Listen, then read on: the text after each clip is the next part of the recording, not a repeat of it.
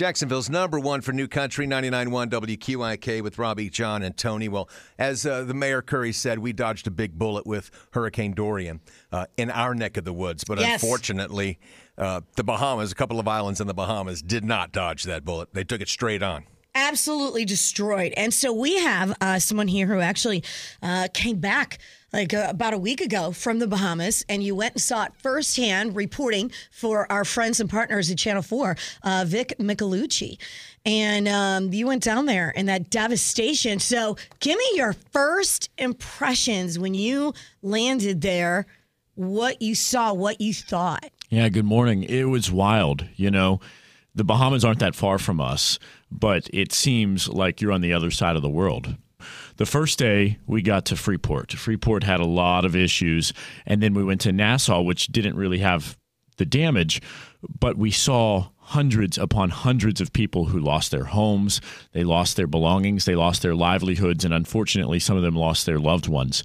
And to see the desperation and the devastation in their eyes, especially the children, was terrible and things Now, that I'll never forget. You've seen this before. I mean, you were in Panama Yeah. Mm-hmm. City Beach last year. We see the pictures. What is different about this, or is it really different? It- It's deja vu, and I don't want to take away from the destruction from Hurricane Michael because I was sitting here in the same seat Right. a year ago after that in the Panhandle, and people there are still suffering. But what you have in the Bahamas is we see the tourist side, right? We see the big mega hotels and the Oh, cruise yeah. ships, but there's people that are very poor. And then we arrived in Marsh Harbor, which is part of the Abacos, and we saw not a single one standing. And that's where we went through and we just saw mile upon mile of, of rubble and debris. And sadly, you could smell death in the air. Oh, that's what the first responders were describing, and that's where they were pulling some of these victims from. The people that were lucky enough to make it lost every single thing that they owned. I uh, had heard a report like when you landed, people just. Um, and I don't know if this is true, so you tell me. Sure. People just like rushing, Yeah. Mm-hmm. you know, people like you who had goods and supplies. Is that true? It's true. So I was on several small planes and helicopters. Some of them were military, and they see me coming out, obviously American with camera gear, and they think that I am unfortunately their savior. And they run up, please, they grab my arm. Get me to the United States. Help me. Bring my family back. And man, there's nothing more in this world that I want to do than be able to just get them all on a ship or a plane and bring them to the United States and give them a happy life here. Unfortunately, it's not that easy. We have U.S. Customs here, and while we're close in relationship with the Bahamas, they're two separate countries and it's not as easy as just pulling all these people out. And some of the people that were the hardest hit are undocumented or illegal in the bahamas. A lot of them came from haiti where we know conditions are terrible. So those are the ones that are still living in these debris piles because they're scared they're going to be arrested or deported. Now, when you say living in debris piles, what do you mean? there is a video and a story that I'm a part of where I was flying with a helicopter team from Destin, husband and wife, and I was flying to get an aerial survey and we were dropping off generators and supplies to some people on a remote little Abaco island. We came back and I saw this debris in the middle of the woods and I said, "What is that?" The pilot said, "Vic, it's it's garbage. It probably looked like that before. I think it's a landfill." We landed. I didn't think anything more of it. The next day, he said, I don't know. I feel weird about dismissing that comment from Vic. So he flew back over, and all of a sudden, as he got the chopper low, people were coming out of cars and shipping containers and underneath this debris and there were 40 villagers hmm. 40 people that came out with their arms up waving that had been undiscovered This is like So- a post-apocalyptic absolutely feeling, isn't it? it, it's it's crazy because you are in this ghost town, and then all of a sudden you fly this chopper and you fly it low enough, a- and people come running. It, it's like a horror movie, mm-hmm. and they're just begging for fresh water, for clothes, for food, anything. What do we do? What do we do? I've been asking myself that. So the search and rescue mission is is wrapping up for the most part. The military has done an amazing job. Our, our government has really helped out down there. Uh, the next question is how can we make a difference? these people don't necessarily need you to clean out your closets and give them old clothes anymore. First of all, they need more dignity than that. Give them new stuff. You know, they, they need that confidence. They are going to need food. They are going to need shelter. That's the big thing. So we're going to have to donate money for construction crews and construction supplies and put that stuff on a barge and bring it down there.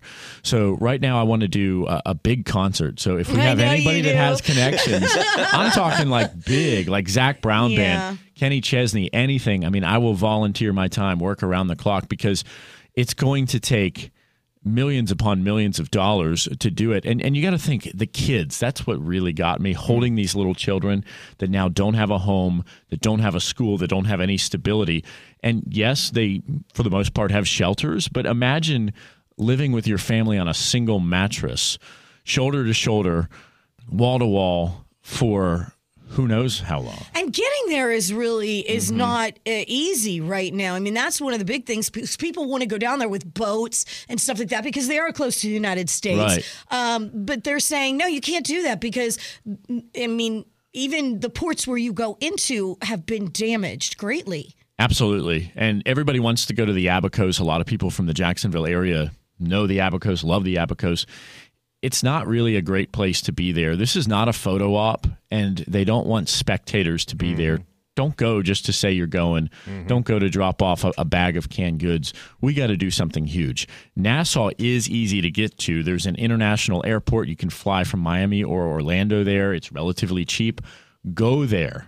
Help the people there make a difference. But really, a lot of the support we can do is on the home front because there are amazing NGOs and nonprofits there, and we just need to to fund them. And I put on on my social media some of the the trusted people that I actually came in contact with. There's other people out there doing great work, but there's about a dozen of them that I actually saw doing that work. But you know, this is going to take years, literally years.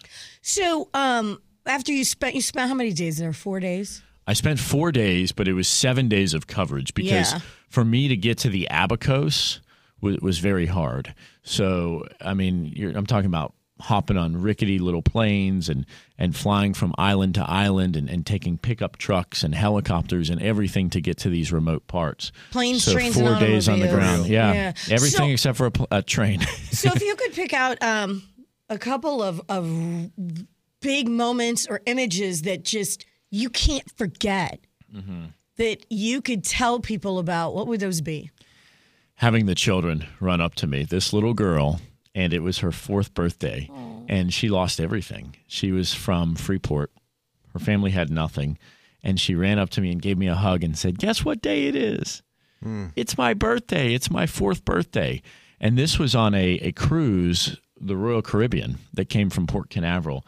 And man, those staff members are amazing. I'm not advocating for any companies, but I will tell you that those people worked off the clock on that ship as you had passengers having fun and bachelorette parties and parties up above. Underneath that ship they brought in 261 emergency evacuees hmm. and they gave that little girl a birthday party. Oh, on that oh, ship as they were evacuating her they got her presents they got her a cake they cleaned her up they gave her new clothes a hot meal and then we got her transportation and i remember saying it was a party bus. So we were getting her on a, a bus to get to the shelter but we said this is your birthday bus. And she said oh my gosh i have a birthday bus. And my gosh that's who you're helping out you know? Eh, that's the difference. And and these kids they didn't have good nutrition. I was trying to get them to drink water. So we had a water chugging contest and I had to take one for the team and drink water, a lot of water, more than I needed, because I wanted these kids to be hydrated. Sure. And, and we had to think about it. How long So did special. It, on- once you got out of Michael, how long did it take you not to have maybe a, a daily occurrence of thinking about what you left with Michael? How long did that happen, or is it still? Do you still have those lingering thoughts a year later?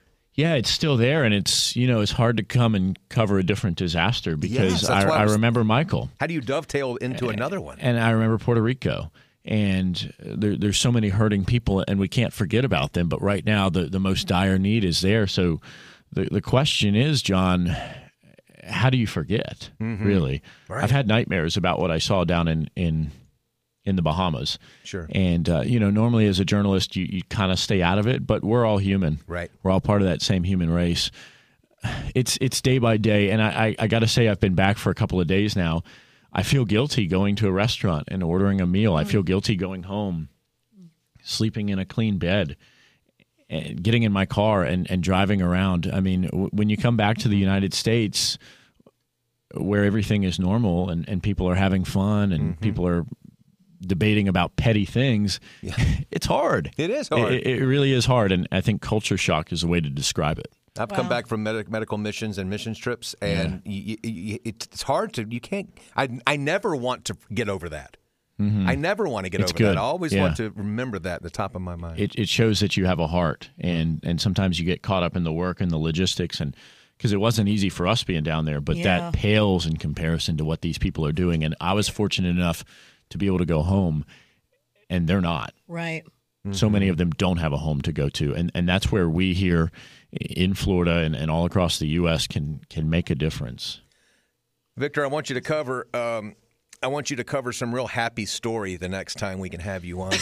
I know. I want it. I want it to be it's the it's the free for all crazy time with Vic Micolucci. Listen, there's a lot of happy moments, and I, I'd be lying if I didn't say that we didn't have some uh, some laughs and, Right. and some smiles down there, and, and, and rescuing the people, finding 40 people, and Oh, dude. and giving these kids a party was great. Exactly. That is so true. But we appreciate what you do uh, to get those stories back to us, coming in here and, and talking to us. And uh, but you know you can paint the pictures with your words, but you do have that picture being worth a thousand of them, Mm-hmm. and you're putting a lot together right now, right? And I appreciate you guys as, as being our partners and getting the word out. I, I know that you have such a, a loyal and, and grateful fan base.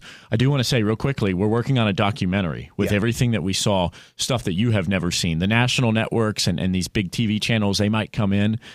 They don't always get the same personal touch. So on Channel 4, next Tuesday, we are going to have an hour long special of what it was like. This is raw, it's gritty, a lot of it is uncut it, it, it's ugly, but it's also redeeming to see the bad and then the good of the amazing people there. The name of it is 96 Hours of Anguish, and it's going to be a primetime special on Channel 4. We'll share some more details with you. That's going to be my life for the next week until I can get it out of the way. But I, I really hope that people can watch and just see not only the devastation, but also the hope and the good. And that's what it's all about, and something to smile about. It's okay to smile. Mm-hmm. There's a, a terrible thing going on right now, but it's okay to smile. It's okay to laugh. Sounds good. It I hear sounds you, very man. interesting. I hope so. It's not Yeah. done yet. It's far from done. So I hope it's well, good. it better be good with that build up. It will be good, Something to aim for, Vic. right? oh God man! bless you for your work, man. Thank you so much for coming in. Thank you guys.